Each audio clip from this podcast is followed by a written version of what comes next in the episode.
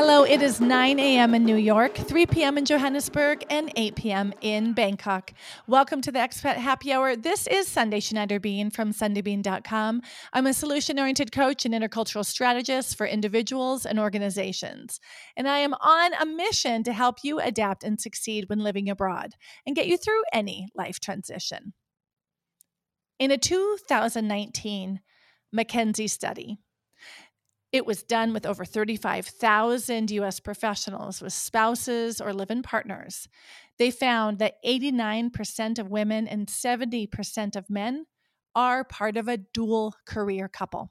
In the UK, the Working Families Report finds that 75% of couples with two children have both parents at work. Yeah, but when I look at expat circles, I just don't see those high numbers. But it makes sense, doesn't it? When we look at the research from expatresearch.com, they document that for more than 25 years, the dual career issue has been the most common cause of assignment refusal and a major factor hindering trailing spouse adjustment right? The risk for the individual is that if they do agree to relocate, they become the serial mover. And that means massive barriers to their employment, right? It's hard to get work permits. Labor markets aren't very excited about, you know, translating qualifications. No one wants to hire someone who's going to leave after two to four years. And then there's language barriers and, and, and. For the organization, when there's a dual career couple being sent, they might get nervous as well because they want to make sure that the person that they have employed has their head fully in the job and isn't the one making all the sacrifices if they have a family to raise. Right? This is something I'm super passionate about. And I know it doesn't have to be that way. It doesn't have to be be dual career domestically or one person gives up their career if you move abroad. I'm so passionate about that. I've coupled with Amel Derragui from Tandem Nomads, and we together are working on projects to help support dual career couples inevitably, right? We both believe that entrepreneurship is a way to circumvent this serial short term employment trap or being forced to say no to life abroad. So, before I welcome my very special guest today on the topic of dual career couples, be sure that you listen to the end or check out the show notes where I share more details on a free workshop that I'm doing in partnership with Tandem Nomads this week on how to find the right business idea for you, because this could be the answer to that dual career couple dilemma you're facing, right? We give straight up advice and truth telling on what needs to happen to go from, okay, I've got some ideas to a business that's viable, profitable, and portable. Okay, this is honestly something that keeps me up at night. How can I support more people to live abroad without regret? Individuals who would flourish if they could make it as a dual career couple. And I'm really curious to hear from our special guest today if it's something that keeps her up at night as well. This is all part of the six weeks behind the scenes series that I promised you. So we are just getting started, and I can't wait for you to dive in and be part of this every step of the way. It is my honor to welcome Yvonne, the World Bank Group Family Network lead. She's a facilitator, coach, and HR professional, and author of the forthcoming book, Whose career? Yours, mine, or ours? Yvonne, welcome to Expat Happy Hour. Thank you. Thank you, Sundae. Well, I have to say, you asked the question Does it keep me up at night?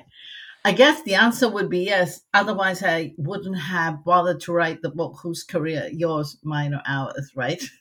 Absolutely. Let me tell our listeners a little bit more about you. Um, your experience is personal and professional, right? You've designed and developed workshops that support dual career families to ultimately increase the capacity for the World Bank Group, right? To attract and retain talent, which is really important on the organizational level, but I know you've walked in the shoes of your clients. You've lived abroad, you've been a working professional, and you've been an accompanying spouse in locations like Hong Kong, Singapore, Philippines, UK, and now the USA. Right? I know you get it. Yes. I mean, I do because basically my clients tell me that. You know, often when I'm talking to them, uh, they look at me and then they go, "Well, you know, you know, you you know what I mean." And and mm-hmm. that I think it's when it comes to working with people, it's a really uh, powerful t- tool, or I wouldn't say tool, an asset, really, because mm-hmm. it's the power of shared experience. I mean, it's an experience that is common to us. Your mm-hmm. experience mm-hmm. and mine is not identical because we are mm-hmm. unique. But uh, that idea of uh, having to decide whose career it is, uh, moving from country to country, taking, you know, having a fixed time frame in a country, those sort of things are, are common to both of us, right? Mm-hmm. The, the details might be different. Right. Right. And your book title freaks me out, right? Like, whose career, yours, mine, or ours? because what if the answer is yours and not mine? Right? Well, that's, that's scary. scary.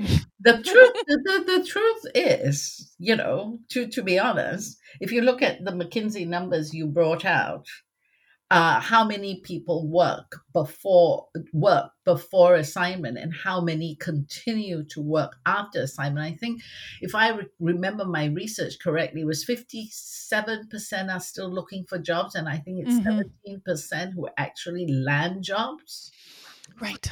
And and when when you actually look at that, I think we start out, and I say we, and that's primarily women, and we will go uh, uh, talk about that later. I know. Uh, you already start with yours. Mm-hmm. Mm-hmm. It's already, it's already because I, I was really struck. I, I have a, a present uh, workshop running, and we were. I, I asked them all this week, how many of you had conversations before you left about leaving? And nearly more than three quarters said they did.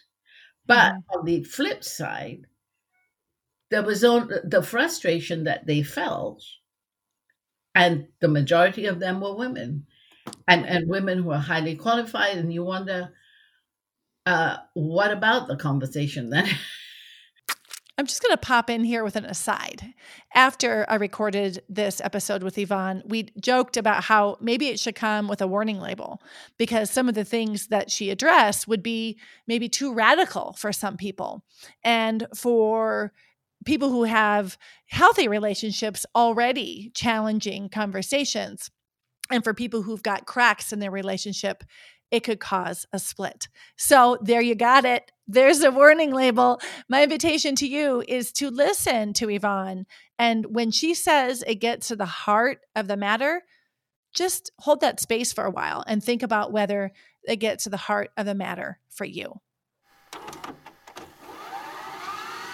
So there's so much I just want to dive in, but before we do, um, mm. you know, you are you are working on this book, um, around bringing the issues about dual career families to the mm-hmm. forefront. You're also an important part of the World Bank Group Family Network. So, can you help the listeners understand how did you come to do what you do now?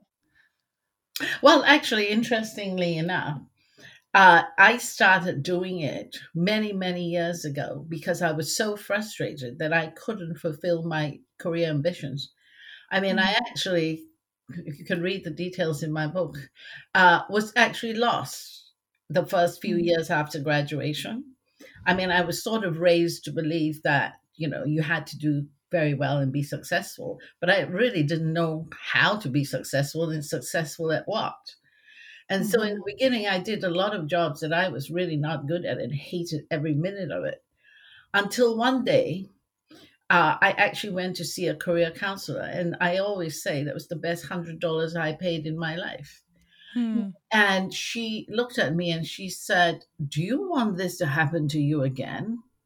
And I said, hmm. "Oh no." She said, "Do you expect to move again. And I said, Oh, yes, I, I don't think we will be in any one country for any length of time. And she actually, many years ago, said, Then entrepreneurship is the mm-hmm. what you should go for because you will always be in the driving seat. And to cut a long story short, if I hadn't had my own business, when we moved to the US, I chose not to start a new business because we were here initially. My husband came to work for the International Monetary Fund. Uh, we only were here supposed to be here for two years. Well, as you and I know, at that time, I thought, well, I can't possibly start a business. I'll take, you know, one year to get six months to get my work permit. So how what what else do I have left? Mm-hmm. And so mm-hmm. I decided to take my knowledge and my expertise in house to an organization. Mm-hmm. And that is how I landed at the World Bank. Well, you're lucky because it isn't a lot of people who can get something in house, right? And I I don't want to um I the podcast I just released um is about not the entrepreneurial type and I talk about how I didn't think I was an entrepreneurial type in 2013. In fact, I told my husband flat out I wasn't. And I really do think that it is the answer for dual, dual career couples to find security on the rotational um, life every two to four years, right? If one business is fixed to an organization and has the hierarchy and the fixed holidays and all that bureaucracy, right? And the other one is flexible entrepreneurship that that's the ideal right i do think that it is the answer um, of course it's not for everybody but i think a lot of people underestimate how capable they are of learning what you need to learn to run your own business right i think the word entrepreneur we think it's like mm. i don't know some super sleek business suit wearing person on wall street right but that's not really not really what it is right I think I, I think anybody can learn, and I do like the idea of entrepreneurship. And I think you know the post-COVID world has been extremely kind to uh, entrepreneurs. Maybe I shouldn't say post-COVID world or the COVID mm. experience, because mm-hmm. now even the most resistant people uh, to remote work have been mm-hmm. dragged into the world of virtual kicking. Right. So that immediately opens up a whole range of opportunities for uh, accompanying spouses or partners to test their expertise. I, expertise. I'm a great believer in uh, what uh, uh, Herminia uh, Ibarra talks about career experiments and learning by doing, and that mm-hmm. often you only know what you can do, uh, what you want to do, is because you have you learn it while you're doing it. And she talks a lot about career experiments of how Absolutely. you go with a hypothesis and you test your business and you test, do I like it? Do I do I do all, you know, do I do X? And then you look for the data, you know, and you look at the comeback, you know, how is it landing with people? Do are people interested? Do they want it? Is, am I answering the questions that they have? So, right. so I think until you try, you you don't know Absolutely. And some people are so stuck in their heads. They want certainty. They don't even want to try it until they know it will be successful, but you don't know until you've actually done the work. I just wanted to point out what you've done here. You actually reframed entrepreneurship in in these words. I don't know if you if you did this consciously or not, but you said um, sharing expertise through remote work. You mentioned remote work and sharing expertise. I think that's a much less intimidating way to think about having your own thing abroad that generates revenue? No, while I can't claim to have thought about it. It came out as I spoke, but I mean that's the way I that's the way I, I, I see this current opportunity. Actually, mm-hmm. very it much is an opportunity. So.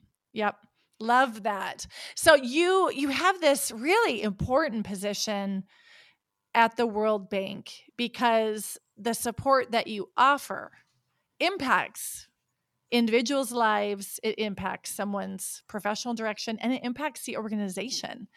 Um, can you say more about what is most important to you when it comes to this topic of dual career couples?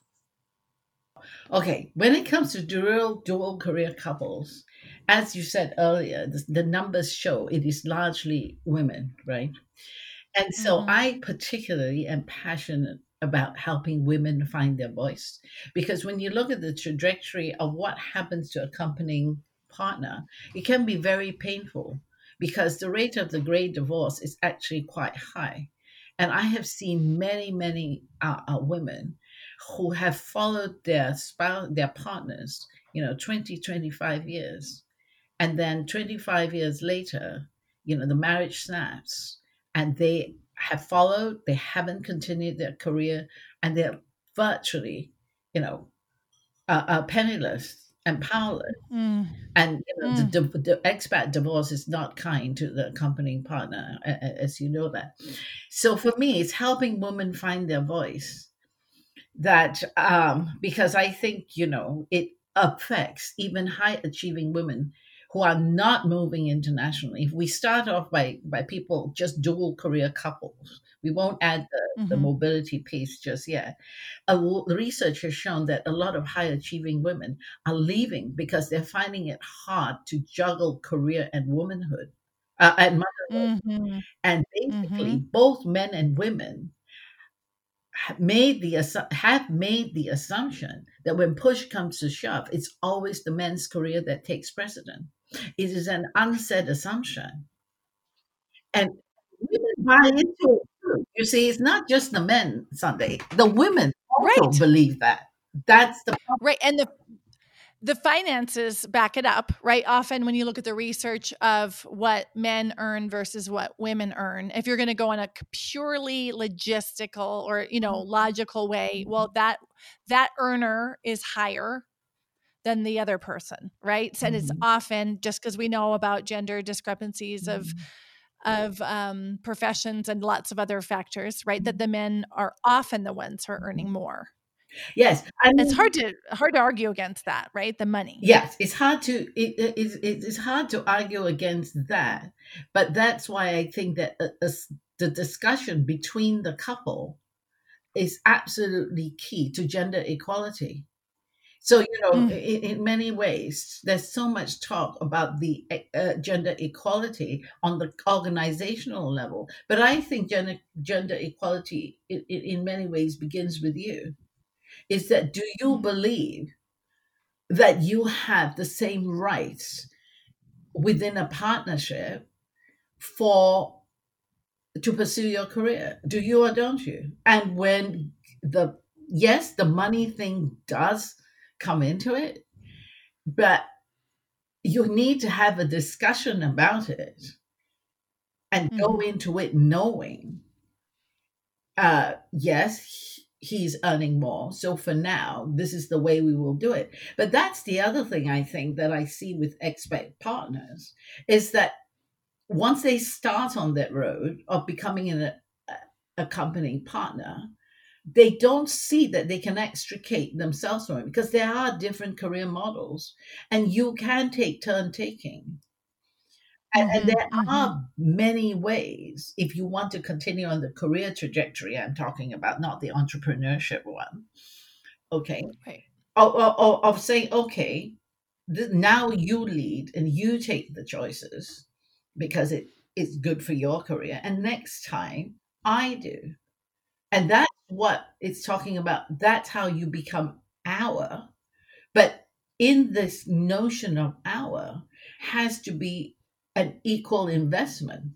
And you know you have the the uh, and i'm totally with her uh, Avivah Cox who is the gender uh, um, expert and who's written a lot. And she says your partner's role in your career success uh, is absolutely crucial and a tr- and she's saying to high flying women or women in general i would say a truly supportive partner is key and if you can't find one it's better you're single I mean, I'm hearing that there has to be a mutual investment Yeah. that both are happy, right? I'm hearing that, you know, we went real fast from like logistically, how do we make this work to a larger global problem, right? Of of working for um, equity among genders, right? Mhm. Um, that is important and and absolutely has to be centered and what's challenging with that is there's so many different cultural models in which people organize their families and the way hierarchy is seen and which roles are sort of supported within those cultural or familiar structures. It's so hard to have one way especially you know within a global organization. How do you support how do you support that?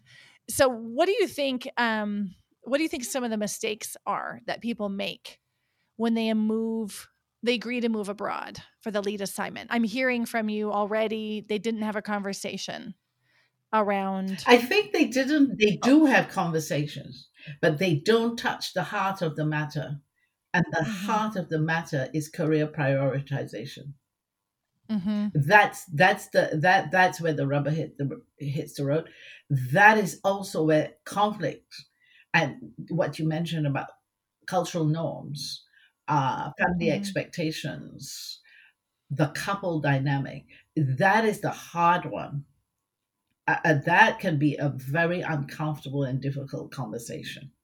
Okay. Right. So, because of that, it requires an emotional capacity and a relationship capacity actually to, to have that kind of decision, right? That mm-hmm. discussion. So, therefore, it's easy then to default to the finance because then mm-hmm. they're thinking, well, how can you argue with this? We're going to be 30% better off. So what there is no argument. Well, in on one level, there is no argument up to a point. But what if the price of it is our relationship? What is what if the price of it is my self esteem? What if oh, the price of it is thank you. my resentment? Or, or, or, my anger that I'm so angry with you because you made me do it. You have, I mean, I have talked to women who have said it's taken 10 to 15 years for them to forgive their husbands. And the point of forgiveness of their husbands is usually a reframe when they understand they're actually free. And if he earns that much, they're free to, well, basically, can bankroll their business losses. uh, they have the opportunity to choose whether they want to be how much time they want to have their children uh, uh, with their children. Now, if you can mm-hmm. reframe the experience, it's fine. But research will show you if you cannot reframe your experience, you will become angry and resentful because the trajectory right. of a relationship where one person winner take all, the other one is going to mm-hmm. feel deplete, at least emotionally. Wow without the mm-hmm. recognition. I see a lot of people who say, you know, everything's out to me. I have to pack, I have to do everything. And he just goes to work. Now, does he acknowledge that? I, I wouldn't know that because, you know, I'm not in a couples therapist. But judging from the level of frustration, I, I would say not by observation. Okay. Mm-hmm. So I, I, I think not doing sufficient research, I think on, on a very mundane level, uh, before getting to the deeper psychological aspect, is not is insufficient in research. Mm-hmm. Right, because we're not we're more than just um, we're we're logical beings. We are psychological beings. We are emotional beings. Right, so our financial needs need to be met, but also our psychological needs, our relational needs, all of those things need to be met and i think that's that is why then the argument of finance isn't enough. That's that's my answer to that. Um, you've brought out some really important topics about resentment and self and self-esteem. I i work with a lot of people through a program called year of transformation and um, oftentimes women have been on this road for 12 years 15 years and they are really resentful and it's like the last ditch effort before they say enough either with expat life or maybe even their relationship because they feel like they've sacrificed so much. So in terms of um of finances whenever whenever a couple talks about the investment for something like that to turn around their resentment i always say that a divorce is a lot more expensive or repatriation right? Like these are things we we are we need to acknowledge that we're psychological and emotional beings and it's not just an excel sp- spreadsheet that is going to be compelling for us in 2 years and 5 years and 12 years right you know, you've given us some ideas from an individual or a couple perspective. Um, I'm curious what you think organizations are getting wrong when it comes to sending families abroad. You know, I there was a time where I could have produced a list, but I've changed my mind about this because I've decided on thinking and looking at the research and things that there is no simple answer. Mm-hmm. So I don't think organizations get it all wrong, but I don't think they get it quite right either. Mm-hmm. And I think it lies with the fact that there is the real success factor is really out of their control, which is the partner. Mm-hmm. Mm-hmm. If I'm obligated to you as the employee, I can give you support. I can, but if these conversations don't happen, which are deeply personal, which is not the role of the organization, no matter what help I might give you, it helps a little, you know, might grease it along, but it doesn't actually get get to the heart of it. Mm-hmm. Right? So mm-hmm. I think there are certain things organizations can do, for instance, is to try to accommodate in their talent talent management, for instance, but then it also requires the employee to be proactive to say, you know, where do you see my career going? And if it requires rotation, these are the rotations I will do, or I would like to come back to headquarters or go to a third country. I think a third country where you can recalibrate, where there are no restrictions for both partners is very important if, mm-hmm. if you want to continue your career trajectory, if you're not in business.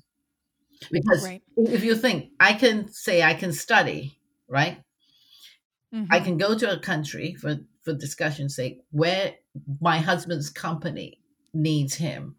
I can study for three years, but the next assignment has to be somewhere where I can work because then I can't study for six years because then I become unemployable. I, I just become a, a, a forever student. I would also really be interested for those who are listening if you know of people who are doing cutting edge work on supporting this. I'd love to hear from them and have a conversation online and offline about this because I think it's really important. And eh, what's so interesting is I, you talk about the heart of the matter. You also talk about it it goes to gender equality. I think, you know, as Ruth Bader Ginsburg said, women will have achieved true equality when men share with them the responsibility of bringing up the next generation. Mm-hmm. I, I think that is true because when you think of who is not giving up work, high achieving women are giving up giving up their work. Why? Because they can't manage a high flying job and being mothers. When you look at expatriation, you look at rotations, who is the bulk of the uh, accompanying spouses, women. I think it's really interesting. That's one of the things I, I, I kicked off um, this series, you know, series four of Expat um, Happy Hour with uh, Gertrude uh, Irregular, and we talked about expat women on lead assignments in episode 157, really saying, mm-hmm. hey, let's let's shed light on the women who are doing it there and uh, my i have some very personal friends who are um, the women are the lead assignment and the men are the ones who are picking up the other activities you know that need to go mm-hmm. on in real life while doing their own careers and it's and it works and it's amazing and they've got really equitable relationships and um, it is so possible, but the visibility isn't there. So that's I think that's important too um, mm-hmm. for for men and women to think, let's put this person forward. We need to also increase the visibility of women who are on assignments abroad and are successful and are enjoying the balance of of motherhood and um, leadership and all of that. If we don't see it, we can't become it. Yes, I, I agree. There are success stories. There are, and I and I know some of them hugely, hugely successful. But when you look at that, there is one commonality, and sorry to go back harping into it, is that they are equally supportive of each other's careers. Mm-hmm. Right. And they are more than happy, the, the men, uh, to support the, the the women in it. Yep. Right. So you have you've really um I don't know if I want to say surprise me today, but you're going a level of depth further than I anticipated. And there's a f- couple times that you said to the heart of the matter. I think that's what you've done really well here today is is helping us not just look at dual career couples pragmatically, you know, like you said, um, turn taking and entrepreneurship, etc. But you're saying, oh no, no, no, no, we got to go way deeper than that, and like you said, get to the heart of the matter around um, gender parity and career prioritization. So thank you for putting that on our radar today. Um, I think that's really important to to to share and i can't wait to hear from others in the community who are going to chime in on on what they're seeing. It's a huge invitation for couples who want to explore dual career options to have those those tough but really critical conversations. Would you like to leave us with any last words uh, based on your experience personally and within organizations for dual career couples? If you look at the common pattern of successful couples here, Michelle and Barack Obama on their marriage, on their wedding uh, evening in this documentary on CNN last night. Uh, there was a photo of their wedding and said their, their future, our future was unknown, but we would step in it together. And I think that in many ways captures our expat life. We don't know where the next rotation will be. And with COVID, I think it's realized that we are living in the unknown You've got to plan for the unknown. But I think what you need to know, or you need to agree that you're going to be stepping in it together. That's what I would say. Mm-hmm. Wonderful. Thank you so much, Yvonne, for joining us today. It's been it's been eye opening, and we've gone deeper and further than I had expected, and I love it. I love that we're talking about the heart of the matter. I love that we're talking about the invitation of going through that unknown path, but together, more balanced. Um, and that's where we do have power as dual career couples. If we start within the couple and then can advocate for our needs with the organization. Thank you very much for joining us on Expat Happy Hour. Thank you for having me. Such fresh insight from Yvonne, and I'm definitely taking away a lot from today's session, and I've enjoyed how we've meandered um, in and out of very pragmatic ideas to things that definitely get to the heart of the matter. And as I mentioned at the top of this show, I am so passionate about helping accompanying partners find their way when they are abroad, if they are living the life with someone else who has a lead assignment? What can you do so that you can be all in? And as I said, finding the right business idea might be what you're looking for. Right. So if you haven't already signed up, don't miss a workshop that I'll be offering with Amel Derragui from Tandem Nomads it is how to find the right business idea for you. Because if you have that right business idea, maybe it's that thing that will help you work remotely and share your expertise no matter where you are. So don't miss out. This is not your typical webinar. We can't wait to see you there. So go ahead and go in the show notes and sign up. And if you miss this, then let me know because I've got even more in store. All right, you've been listening to Expat Happy Hour. I will leave you with a quote from Ruth Bader Ginsburg. If you have a caring life partner, you help the other person when that person needs it. I had a life partner who thought my work was as important as his, and I think that made all the difference for me. My wish for you is that you can partner in your life if you're looking to have a dual career life abroad so that it makes a difference for both of you.